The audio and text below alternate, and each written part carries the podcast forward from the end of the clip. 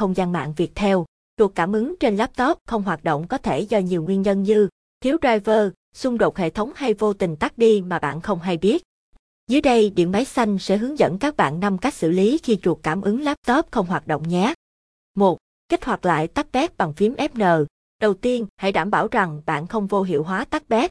Trong quá trình sử dụng, bạn có thể ấn nhầm nút Fn khi muốn điều chỉnh âm lượng hay tăng giảm độ sáng màn hình trên laptop và dẫn đến vô hiệu hóa tắt bét.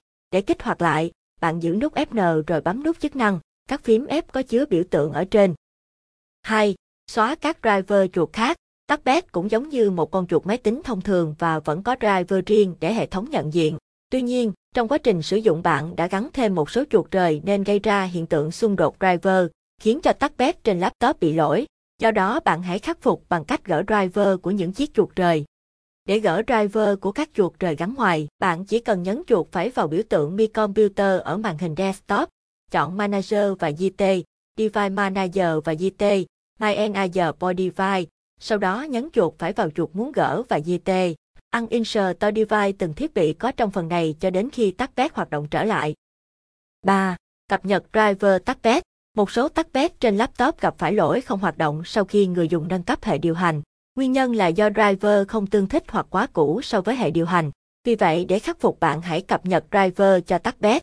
Khi đang ở trong Device Manager, ấn chuột phải vào tắt bét trên danh sách. Có thể nó có tên khác như Dell Tắt Lenovo Tắt Synapse và bảo đảm tắt đã được kích hoạt. Bấm vào Update Driver để xem có bản cập nhật nào có sẵn không. Nếu tắt không hoạt động ổn định sau khi nâng cấp Windows 10, bạn hãy làm theo cách sau. Trong Device Manager, ấn chuột phải vào tắt và GT, Property và GT, batch Driver để xem phiên bản trước của driver có xử lý được vấn đề không. 4. Kích hoạt tắt trong Mobile Property. Có một số trường hợp, trình quản lý Device Manager không thể kích hoạt hay vô hiệu hóa tắt bét, do đó bạn sẽ cần phải vào Mobile Property, Control Panel và GT, mau, chuyển sang thẻ Device Setting, nếu có và nhấn chọn Enable cho thiết bị đang hiển thị, sau đó nhấn nút OK.